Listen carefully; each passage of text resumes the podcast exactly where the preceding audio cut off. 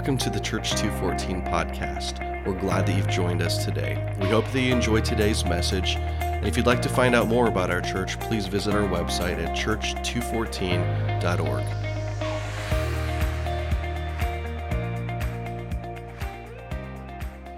He's here, amen. Amen. Why don't you stand up? Put your hand on your heart and pray with me. I've heard this word um, plow in the last couple of weeks plow. And I don't know the condition of your heart this morning, but your, your Savior does. But each of us has a responsibility as a follower of Jesus to plow the ground of our heart. So just, just take a deep breath right now. Shake off the things of the world, the, the things that are drawing your attention right now. Just let go of every distraction. And let his plow cut deep into that hard soil.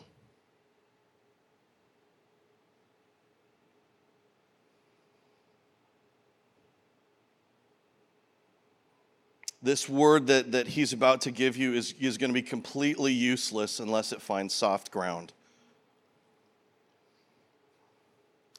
Because if there's hard spots, the, the enemy will snatch up that seed and take it away. The weeds of this life will, will choke out the seed.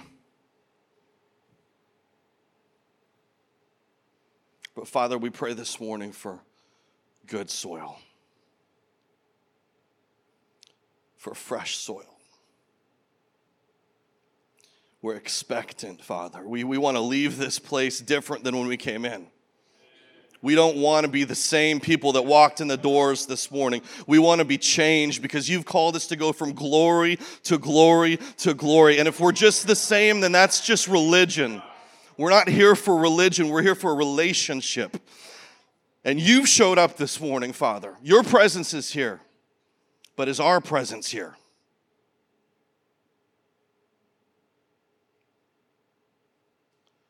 Are we present enough to meet with you, to wrestle with you like Jacob did, to allow you to plow up the hard places that, that we've left in a back closet somewhere untouched for years? Holy Spirit, reveal those places to us this morning, especially the places, the things we don't even remember. Because the hurts are so deep, we've locked it up far, far away. But Holy Spirit, you remember, and you don't waste anything, even the pain. You have a purpose in the pain. And so, Father, would you bring to the surface the things that need to be exposed today? not to, not to bring up that pain again, but to bring up your presence in the pain.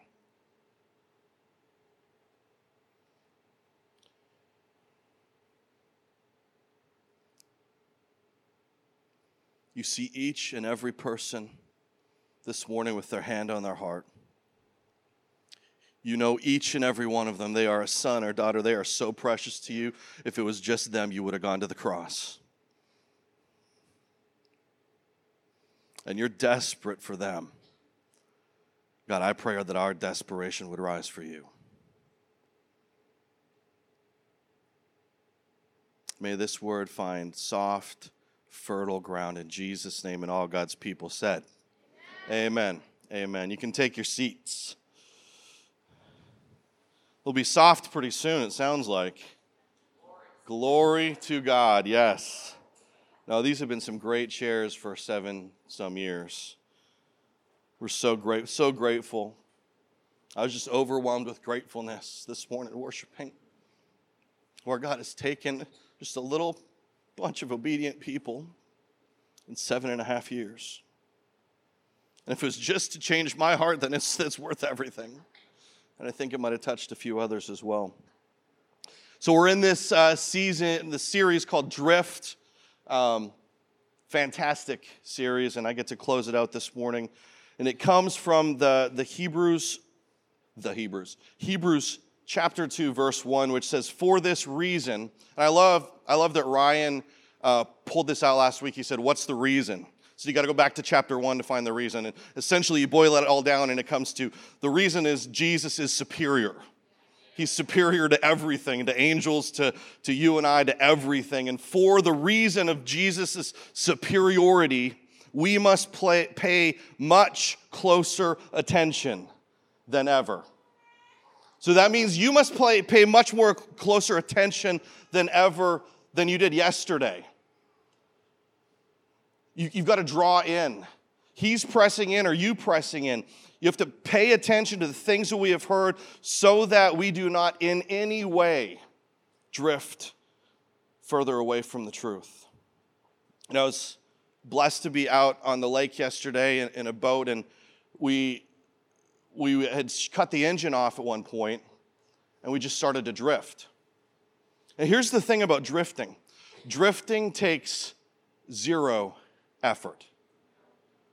Drifting doesn't take any effort at all. There's no propulsion, there's nothing that you are doing. You're just slowly drifting. But I'm telling you what, pretty soon you're going to hit something. It's not going to be pretty. It doesn't seem like much at first, but drifting takes little to no effort. Takes no effort. Takes a lot of effort to plow the ground.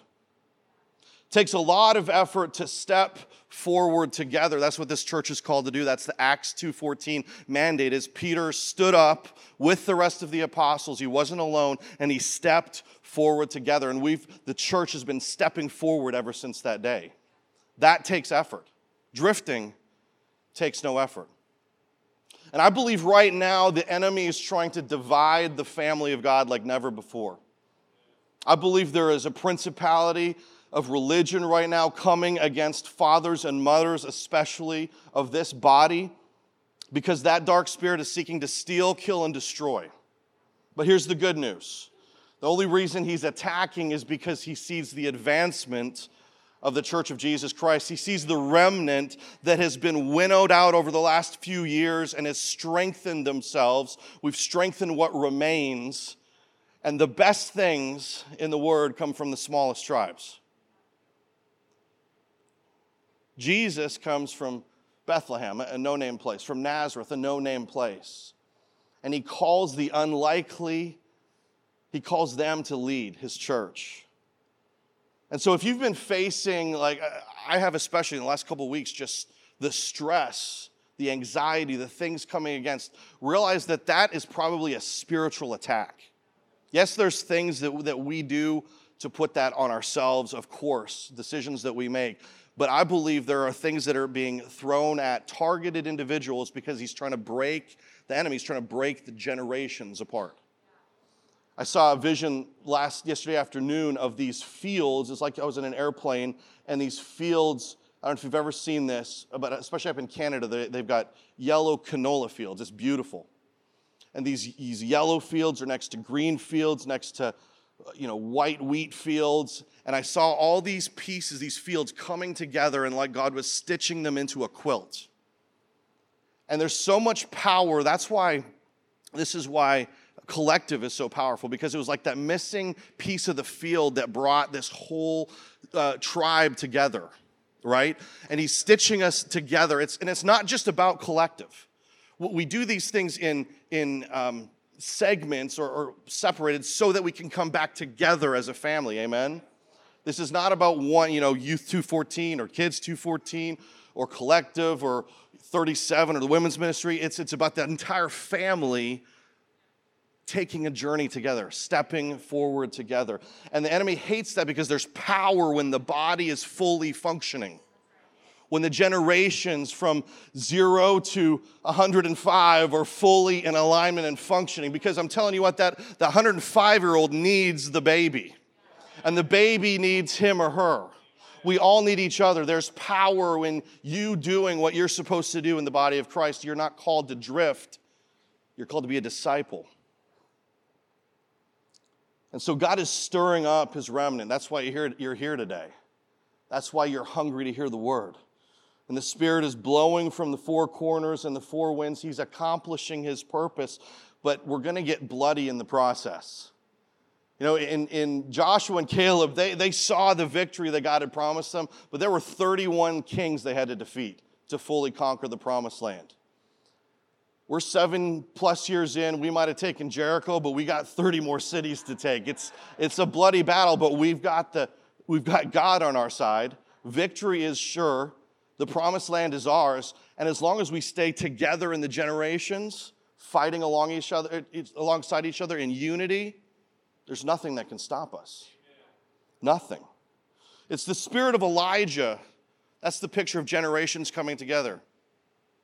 It's a turning of hearts from the fathers to children and children to their fathers. And it's that Acts 2 time where it says his spirit is being poured out on all flesh, all people. Sons and daughters will prophesy, men and women will see dreams and, and have visions.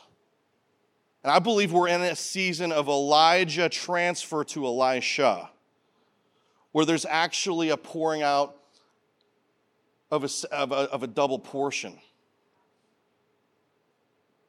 an anointing that the world has not yet experienced. I believe we're in that transitional season. But we have to stay faithful to the call. And there's plowing that's required. See, drifting doesn't take any effort, but stepping forward together takes some effort. Last summer, when we were in our Follow Me series, I don't know if you remember that, we talked about sons and daughters becoming mothers and fathers, and that's been a theme of, of our church, is that you're always a son, yes, you're always a daughter, but you're also becoming a father or a mother. And it's so important to understand that. And there's, there's spiritual mothers and fathers that you should be following. Some of them may be younger in age to you. It's not an age thing. But we were all created to be sons and daughters as well as fathers and mothers. See, in the kingdom, Jesus calls us to mature in two different ways simultaneously. The first is really easy to understand because we see it in the physical life, right? We're, we're a son that's becoming a father. Cross, could you come up here for a second? My man, Cross. Now, let's step over here because the table's in the way. I just want everyone to know this young man has a prophetic call in his life. He has a very strong call of God in his life to speak with authority the word of God. And I want you to know it's not someday, but you're actually, you've been doing it and you are doing it. So I'm very, very proud of you. So, Crosley, you're a son, right?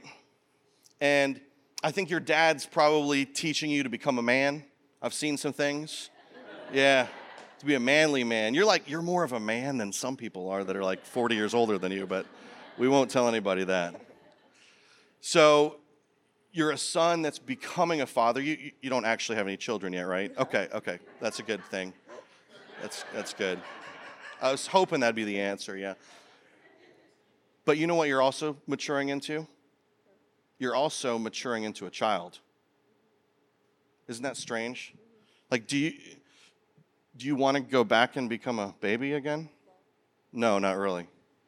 But see, here's the thing that Jesus calls us to. He calls us to two different directions at the same time. He says, Kraz, I want you to, to, yes, to be that boy that's becoming a man, a father, but I also want you to be that father, that, that man that's becoming a child. You're called two different directions. And you're doing such a great job. I love you, brother.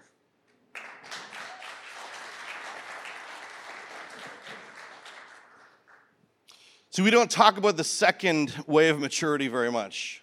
Even though Jesus said it all the time, he says, Heidi mentioned it earlier, you, you must become a child. That kind of just glosses over us, right? It's like, yeah, we've already been there, done that. Uh, I've matured out of those childish things, which is very true. Like Paul talks about that a lot. You have to go from milk to meat. You have to mature from childhood to, to manhood, womanhood.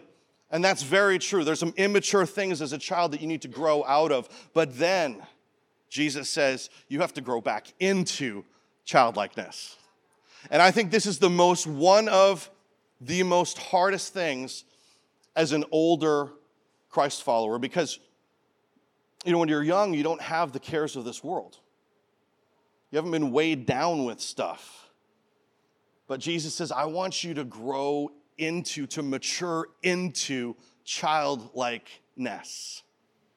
I want you, yes, to become a man, a woman, but I also want you to become a child. See, the kingdom looks completely different from the world. The kingdom is, a, is an upside down kingdom, it's the opposite of what the world teaches. See, Jesus taught us this in John 3 when he encountered Nicodemus, and Nicodemus was asking him all these questions. And Jesus told him what? He says, you, I tell you the truth, unless you are born again, you cannot see the kingdom of God. And obviously, there is a one time salvation birth into the kingdom when you receive Jesus Christ as your Savior, and you can do that in, in this moment. If you don't know Him, you simply turn your heart to Him. There's no magical prayer. You just say, Jesus, I receive you. I take you. I'm yours. I, I now step your way. I, that's what repentance is it's stopping the way you were going, turning around, and following Him. That's repentance. So you can do that in the sea as I'm talking. So there's that one time being born again, but there's also a continual rebirth in the Spirit that you and I must have. You and I must become like a child. Jesus says, You must be born again. And, and I don't think we think that way very often. And I'm asking the Holy Spirit to rewire our hearts and minds to start thinking like that. There's got to be another birth every single day of the water, the Spirit, and the wind, the Spirit. That's what Jesus talks about in John 3. This is called working out your salvation. It's not a works theology, because no, you're saved by grace, not, you know, but but it is a working out. You are saved, but you're being saved. You are mature, but you're still maturing. You are sealed with the Spirit, yet you have to keep in step with the Spirit. Does that make sense? You are becoming in the process of who Jesus has called you to be. And so Jesus calls us to these two different directions simultaneously to mature into a man or a woman, a father or a mother, and also to go backwards and mature into childlikeness. And that's what we're going to focus on today. And both of these maturities are required for you to fully become who God intended you to be. If you have your Bibles, flip with me to Matthew 18. It's not on the screen. So you're either going to have your Bible or you're going to have to trust me. Maybe some of both. Says, At that time, the disciples called to Jesus and they asked him, Who is the greatest in the kingdom of heaven? And he called a little child. I love this. And he set the child in the middle of them.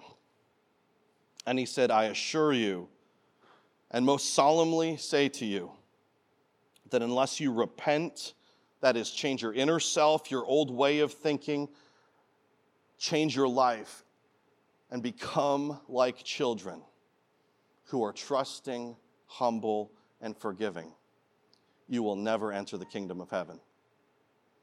That's what he said to his disciples See, they were, they were going after greatness. Who is the greatest in the kingdom? Don't, don't tell me that you have never thought that or asked Jesus that. But that was pride rising up. And what's his answer? No, no, no, no, you don't understand the kingdom unless you become like children. You can't enter the kingdom. That word become, it's, it's so important. It means to come into being. It, it, implies movement or motion. It's that stepping forward together. It's not a drifting. There's an action step for you to take. See, when, when you met Jesus on the shoreline of your life, what does he tell you to do? Follow me. And then he starts walking. And then if you don't follow him, you're drifting. He, he's called you to take steps after him. Remember, it takes no effort to drift, but it takes constant movement and growth to become. Who are you becoming? Are you becoming a, a follower of Jesus, an apostle of Jesus, or are you just drifting away to what the world is calling you? There's a tension there that we live in. Become like children, unless you become like children. That word children, one of my favorite Greek words, because of how many times Jesus used it. It's pahadion. It means a little child in training. That's you. Or that should be you. You should be a little child in training. You know, I, I love our worship here because, like Heidi said, we let the children come. But you know, they're training you when they come up here. They're, this is what you should be doing. They're showing, they're actually your fathers and your mothers in that moment of worship. They are showing you what it means to mature into a child, to completely abandon what you think, your comfort, and to go to the throne room and to dance before Jesus and to not care what the person to your left or right is thinking. That's maturing into a pahadion, a little child in training. See, over and over and over, he, he would call his disciples pahadion. Hey, kids, little children. See, they, they got it. Well, at least John got it. John fully understood it because you read his letters, first, second, third John. What does he call you and I? Little children. Little children. Pahadion. Pahadion. This is how we mature to understand who we are as sons and daughters. Yes, you're becoming a father and mother, but in order to fully enter the kingdom, you must become a little child in training. We have to allow Him to rewire our hearts and our minds. He says, Jesus says, whoever humbles himself like a child, that's actually greatness in the kingdom. You want to know who's the greatest? Jesus says, humble yourself like a child. You come up here and dance before me. That's the greatest in the kingdom. Whoever makes himself low, that's what that Greek word means, that humility. Whoever bows down, that's fierceness in the kingdom. That's to be a fierce warrior. You know, I had this vision over Dalton back in the, in the, in the uh, spring of this fierce warrior, and he is. But Dalton's at his fiercest when he's on his face before the throne because he's both maturing into a warrior there that yields a sword and he cuts with the word of God, but yet he's low and humble. That's an example of what it looks like to be a little child in training. And I believe today that the Lord wants to mark you as a Pahadion, if you're willing. He wants to mark you as a child, to rewire your heart and your mind into childlike faith. It's really hard, isn't it? Pride is a horrible thing that we all face.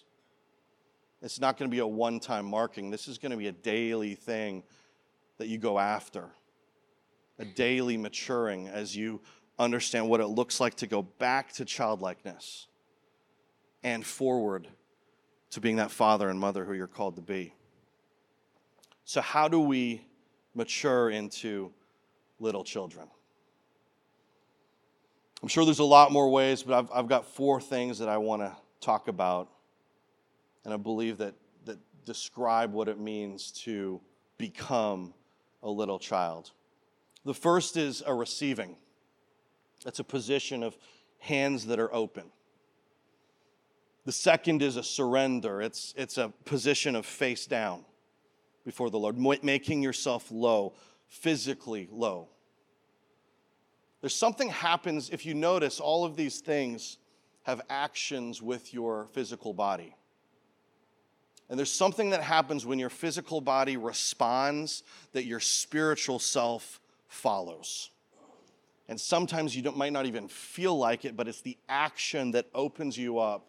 It's like closed hands all of a sudden that are clenched.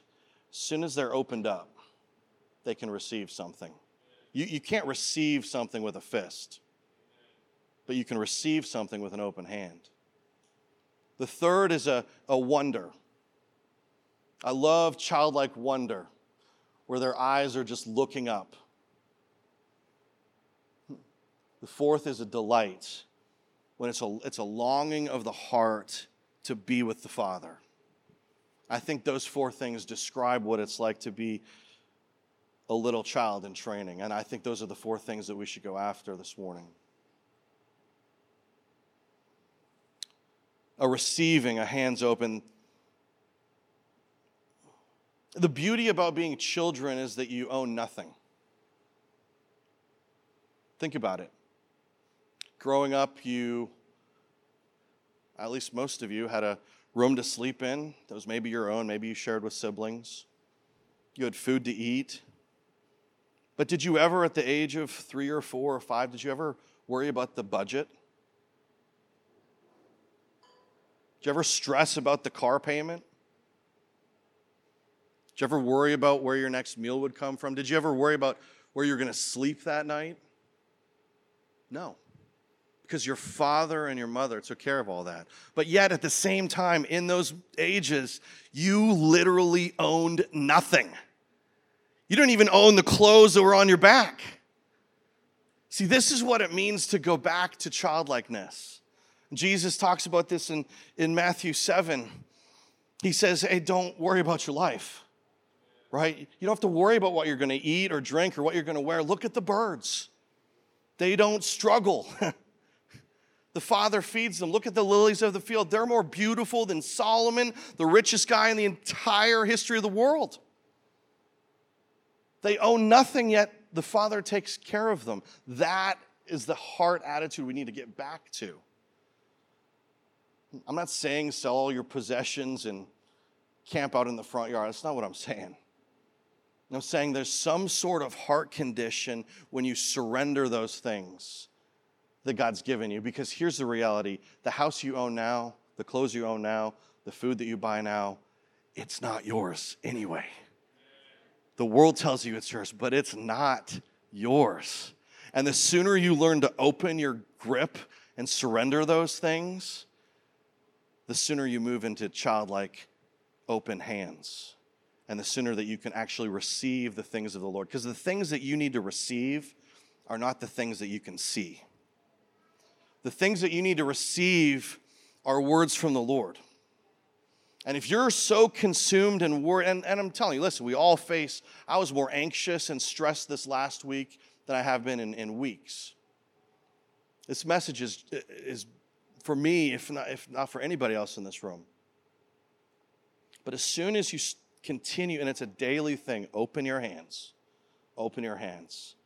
God, I'm so stressed about this at work. I'm so stressed about this anxious thing, this, this money decision open your hands and watch Him fill it. Watch Him fill it. It's not going to be in the way you think, though. It's going to be in a spiritual way, but it will, the spiritual impacts the physical. But once you start living with open hands, that's childlikeness. That's seeking first the kingdom of God, and then everything else follows you.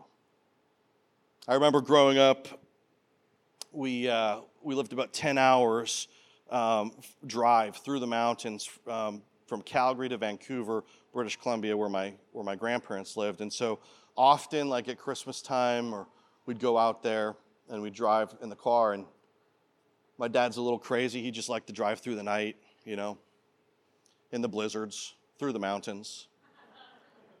But as a child, I never was stressed once. I just fell right asleep in the back seat. That's childlike trust. That's childlike faith. Like literally allowing your father to take the wheel. It's so funny. I found we were looking for keys at the end of last week, Caleb and Leah, right? Love you, bro. We prayed, we prayed and they showed up. We should have done that first. But in the process, I found this little Lego steering wheel. And I just set it on my chair there. and I came back Thursday night and it was still sitting there. Like, well, who was, who's going to move the Lego on the chair in the middle of the week? But, but it actually, when I saw it, I'm like, yes. I didn't even know that I was giving myself a prophetic word. Let the Father take the wheel. Let Him take control. Lose control. It's been a theme of my life that I'm working on in the last few months is lose control. This situation that I'm, that's coming at me that I'm anxious about, lose control to the Father. Lose control to the Father. It's time to release our grip, my friends. Our Father's not a genie in the bottle. He's your Father. He loves you. He looks on you with kindness. I think sometimes, like a child, we just need to go back to looking at the Father and seeing how He is looking at us. His face is shining on you, He is looking on you with kindness. And it's the kindness of God that leads us to turn back to Him, that leads us to repentance. If you're struggling, open your hands, lose control, receive His kindness. He's been there all along. The second thing is a surrender, face down, a surrender. You know, surrender is a position. Surrender is a position. In, in Revelation 4, Jesus tells John, He says, Come up here. Come up here. There's an action for John to take, right? Jesus doesn't come down to him, although he could have, but he says, Come up here. And John does. And once he takes the step, he doesn't drift. He's being a disciple. He follows Jesus up there to the throne room. Once he does, he experiences what many of us have not experienced the throne room of God, but many of us have experienced. You know, it's thinking about positioning ourselves. It's so critical where we position ourselves. I, I've sat in this chair through different buildings but I've sat in this chair since basically the, the start of 214. I can't remember where I sat at Camp of Champions, but that was a long time ago. And I was thinking this week, why do I sit in this chair? Well, one, because I'm helping lead this church, and leaders sit in the front, because I'm, I'm, I'm an example to you all of how I worship, of how I lead. That's, that's one way. But I thought, Lord, you know, the primary reason why I sit in this chair is so that I'm positioned close to the front. Because when the Holy Spirit says, get on your face, get on your knees, I don't have to come from the back to the front. I, I would, but I'm coming up here. I'm getting close to the throne room. I'm not saying there's anything special about these rugs, but, but yet there is. There's something that happens in the movement of my hands and my heart and my feet and my eyes when I move and position myself to a place of surrender, whatever that is for you, whatever Jesus is calling you in that moment. Obedience is key. Sometimes you might not even understand why he's asking you to do it. But if you're like a child, you will obey. Good children obey without questioning what the Father says. And if he says, respond now, get on your face now, you better do it because he's about to show you something. But you know what? You're losing, we are losing those moments sometimes when we don't step forward in obedience. And our pride keeps us from coming to the front in most cases, from kneeling in our chairs, from, from doing all these things, from sending the text that you're supposed to send in that moment from calling that person that you, you know you're supposed to call in that moment. There's a reason that He gives you moments to choose to come up here. And it's our obedience that dictates whether we're surrendering in that moment. You know, as I've, if you come Thursday night or during a run through, you'll often see me on my face on these carpets. And over the last year, I've received more revelation. Not asking for revelation, I'm just going to the throne room. I'm just going to the Father. And it's in the moments where my eyes are fixed on Jesus, where my eyes are fixed on the lion and the lamb. It's in those moments that God drops a word into my heart, that God shows me a vision. And it starts with surrender. And he's calling you to that childlike surrender as well. You know, it's crazy. I had a, two visions. Speaking of that, there's a little rabbit trail. I had two visions of the sewer systems on this street blowing open and reptiles being diced in half and Leviathan being cut open. If you haven't seen it yet, go out on the street. The whole thing is torn out. I'm just saying it's the Lord uses physical to show us what he's already doing in the spiritual. They're connected. See, the, your physical eyes are your actually least powerful eyes. Because there's way, your spiritual eyes, and, and, and, and he's slowly taking scales off your eyes. If, if you want to pray something off, awesome, pray that he would remove the scales from your eyes to see what's happening in the supernatural. Because if you see that, it explains this childlike surrender. And John goes up to the throne in obedience, and he sees the 24 elders face down before the Lamb seated on the throne, and they're worshiping the one who lives forever and ever, and they surrendered their crowns before the throne. See, this goes back to the open hands. It's a taking off of the crown that Jesus gives you. He gives you good things. He's a good father, gives you good gifts. And when you open your hands, he's going to give you more good gifts. But here's the, here's the cycle of childlikeness take the crown back off and put it at his feet because you don't even own the crown. He gives it to you like a father gives a son, like a, a mother gives a daughter. But that's his. It belongs back to him. And that's when you get in this place, this rhythm of becoming a child, when you're surrendering the good things it's like that spirit of Job the, the Lord gives and he takes away. I'm surrendering everything that you've given me, Lord. I, I recognize it's not mine and I give it back to you. That's a life of childlike faith, as a life of surrender, face down before the throne. The third childlike thing is a wonder. I love watching I think it was Kai that was running around a few weeks ago and he saw one of these light streams and he just like stuck his face in it. He put his hand in it. There's a wonder that children have that we lose because the world's beat it out of us. And the Lord is asking us to regain that wonder because He hasn't changed. His, his wonder hasn't changed. He's still awesome and great, yet we've clouded our own eyes, we've clouded our own vision because we've matured into adulthood. We're too, we're too cool to, to do X, Y, and Z. You know, Peter and, and James and John, they got invited up. They were part of the, the special three disciples. They're invited up on the mountain with Jesus. And all of a sudden, Elijah and Moses appear. Now, of course, they know Jesus. They've been walking with Jesus. They know who Jesus is, but all of a sudden, it's like Elijah and Moses. And they, they probably all three freaked out, but Peter, of course, being the external processor, just like freaks out and is like, guys, we've got to build a house for Moses and Elijah and all this other stuff. He thought he was doing the mature thing. And then the glory fell. And then the Father's voice said over his son, This is my beloved Son, whom I love. And that put Peter and James and John into a face down position. They couldn't handle the glory of God in a good way. And I love what the word says when they looked up,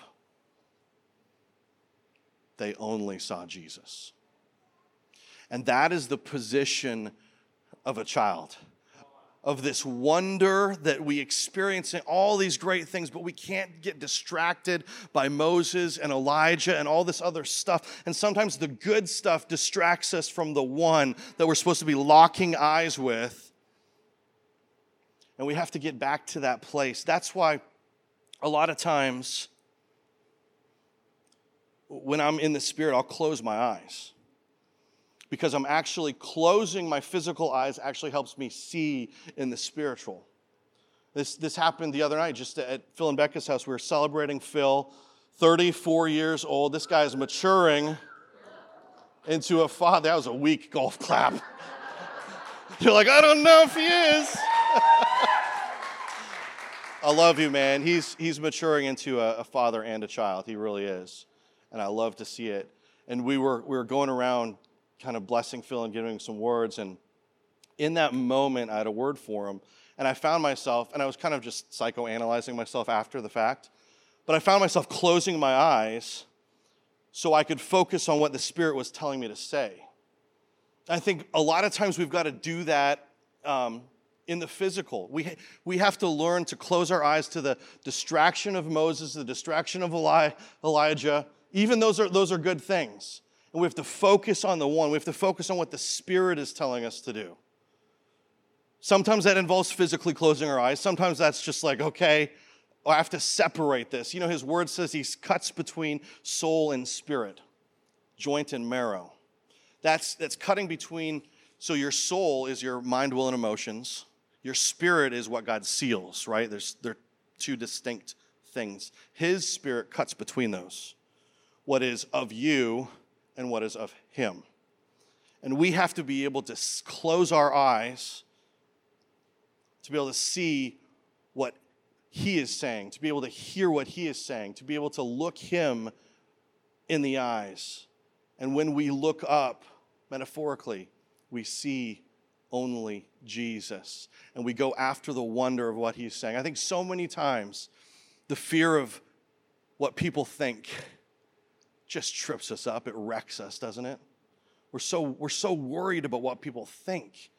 And I love this about children that they just don't care. Sometimes that's a really good thing, sometimes that's a really bad thing, right? They're maturing too. But the good part of that is they don't care what anyone else thinks except for their father, their mother. And we've got to get to that place of, of saying, Jesus, I want your wonder. I see your mystery, but I've got to close my eyes sometimes to the things of this world so I can see only you. The fourth thing is a delight, a heart longing. You know, I, I see the Spirit move in this place. His presence is always here, but His manifest presence is not always here. And it's a mystery. A lot of it is a mystery, but I, I love this about children is they go after the mystery. Proverbs says that God's, God's glory is to conceal things, He hide hides things. But the glory of kings is to unlock the mystery, to uncover the things that He has hidden. It's such, even that is a mystery. But our job in childlike delight and trying to attract His heart is to unlock the mystery that He's hidden, and He's hidden it for us. He says in Isaiah 45, there's treasures in the darkness. The dark thing that you are facing today, there's a treasure of Him in it. You might not see it right away. You might not know it for 10 years. But you have to trust with childlike faith that He's got the mystery there. And as a king and a priest, your job is to be a child and go after that mystery. See, children ask Him questions. Don't children ask a lot of questions? Kip, do kids ask questions? Yes. You're driving down the road and like 20 questions before you can even answer the first one which is annoying and great at the same time.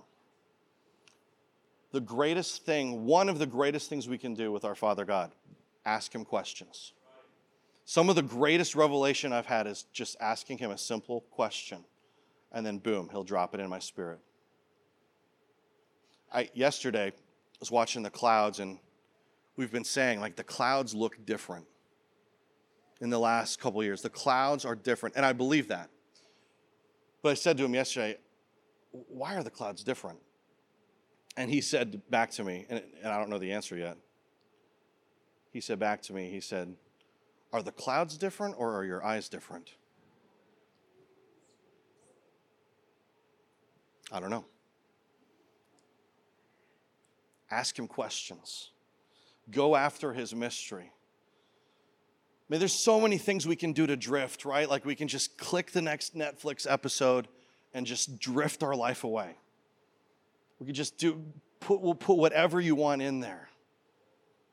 I'm not saying that stuff is all bad, but too much of it, you're, you're drifting away. What are you going to use your time for? Are you going to go after the mystery of God? Are you going to go after the love of the Father? Ask Him questions when you're driving. There's a delight that happens in a heart of a child when it's just so excited. Like, I love Thursday nights here because it's just, and Sundays, of course. because it's people gathering, though, Thursday nights especially, because they're, they're not going to come here to see some sort of performance. They're coming here for one reason and one reason alone. They're coming here to experience the presence of God. And when people step and move and come up here into a place to experience the presence, when there's hearts that unite that are delighting in Him, that's when He shows up. Just like this morning, you could feel the presence of the Lord. That's because He's attracted to the delight of His children. And the more delight there is, the more we're going after His mystery, the more He's going to manifest Himself and show up. I firmly believe that. You must become like children, Jesus says. The second part of that passage in Matthew 18 says this Jesus is still talking. He says, Whoever receives and welcomes one child in, like this in my name, remember, he's got the child in the middle of him. Whoever receives and welcomes one child like this in my name receives me. But whoever causes one of these little ones who believe in me to stumble in sin, it would be better for him to have a heavy millstone hung around his neck and to be drowned in the depth of the sea. That's rough. Whoever receives, that word receives is to warmly welcome the children, the little ones in training. And in doing so, you actually bring the name of Jesus into the place, wherever that is, in your home, in your office. But whoever causes these little ones to stumble, that's literally to put a stumbling block of offense in their way. Because he goes on in Matthew 18 to talk about being offended. And it starts, I believe, with if you're childlike or not. Go read it sometime. Read it this week. It's better for a millstone to be hung around your neck and drowned. That's rough. Jesus is being serious. See, there's only two options here to warmly receive the little children into the kingdom, because that is the kingdom, or to become so offended at the idea of little children and in doing so put a weight so heavy around your neck that it would be better for you to drown. Those are your two options. But here's the thing here's, here's the thing. Who are the little children Jesus is saying that we should receive? Who are the little children that we're preventing from entering into the kingdom by our offense? Remember what he said? He, he called a little child and set him before them and said, I assure you, and I most solemnly say to you, unless you repent and become like children. Unless you become like children. He's talking about you. Whoever receives children receives me. The first child you must receive is yourself.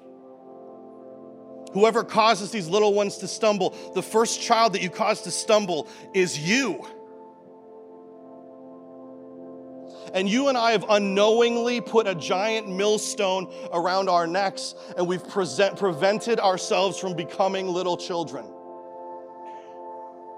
And we're just struggling to keep our head above the water and breathe because we've hung this millstone around our own necks. We're too proud for ourselves to become a child. We're too offended to ma- mature into a little child. Like, that's, that's not good enough for me. And somehow along the way, that kind of drifting becomes drowning.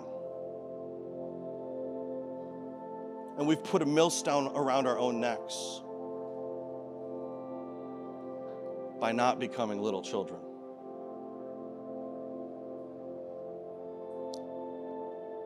In John 21, Jesus has been just been crucified and the disciples are confused what's going on, and so they go back to fishing. And they're out on the lake. And they're discouraged and they're confused and they're just trying to catch some fish. And suddenly they see a man on the shore. They couldn't make out who it was. And they heard him say this they heard him say, Paidion, little children. And John heard it first. John instantly knew who it was. Peter jumped over and beat him in the swim race, but John recognized the voice first. Paidion, little children. Why don't you stand?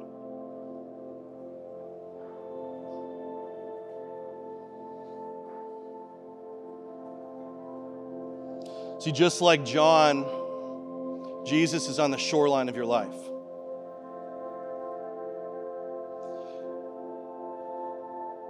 And in, in your discouragement and confusion, He's calling to you. He says, Paidion, little children. Maybe you don't even feel like you're in the boat, like you're the one that's put the millstone around your neck. You've prevented you from becoming a little child. And it's so heavy, and you can't breathe, and you're spending all of your energy just to catch your breath and try to keep your head above the water. And your drifting is about to turn into drowning, but this is what he calls from shore. He says, Yeah, I see you, little child. It's not too late. You can turn to me still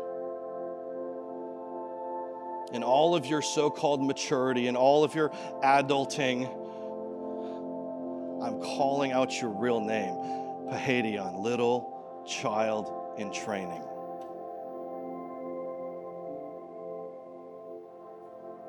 And he will break the heavy yoke around your neck because that's what he does.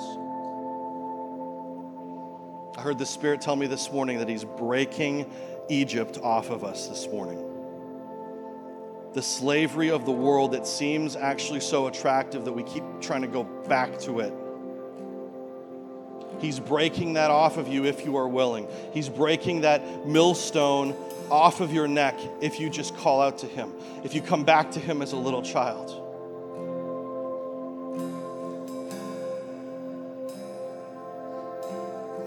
So you can drift away and drown with that weight on your neck, or you can come to Him the one who says, My yoke is easy, my burden is light. He'll break that right off.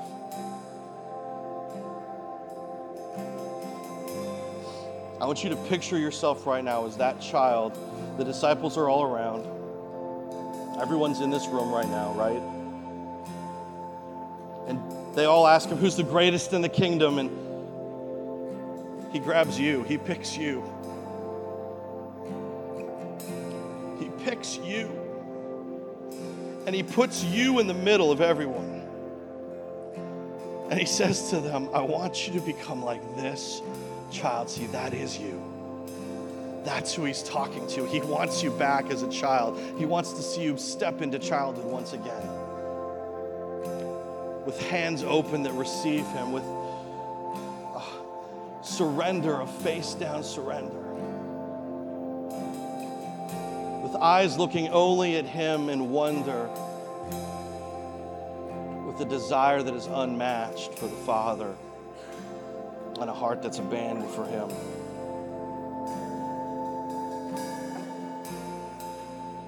So I don't know what you want to do with what you've heard today.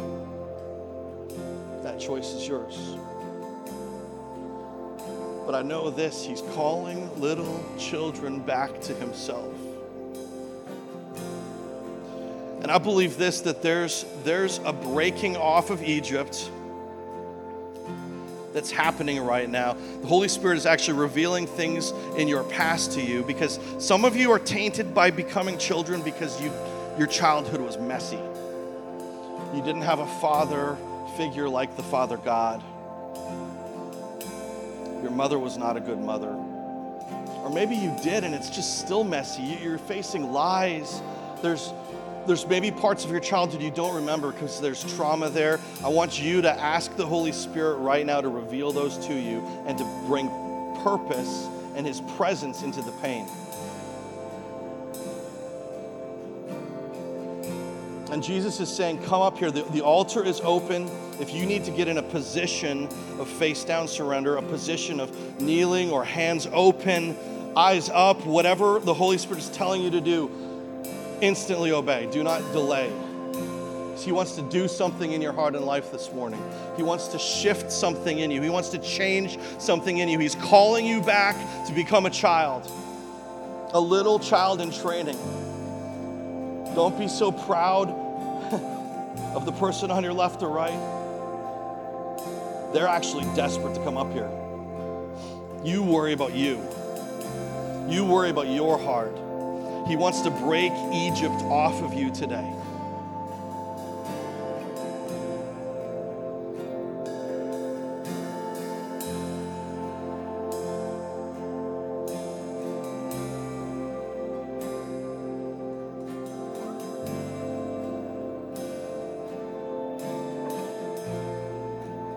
The Father adores these moments when his children come to him. When he does his best work. It's what he designed in the garden for, for you to walk with him in the cool of the day. Just come back to him as a child and to say, Father, I'm losing my grip, I'm losing control. Back to you. I surrender all of it. I, I don't own anything anyway, Father. It's all yours. When I look somewhere, I just want to see you. My heart longs for you, Father, to be in this place, to fill up this space, Father. I, I, am your temple, I'm your child. I'm recommitting myself this morning to be born again into the kingdom. And His Spirit is coming from the four winds, the four rivers, to blow over you, to wash over you to reveal mystery to you as you seek his mystery, as you delight in him. You'll find that the delight of your heart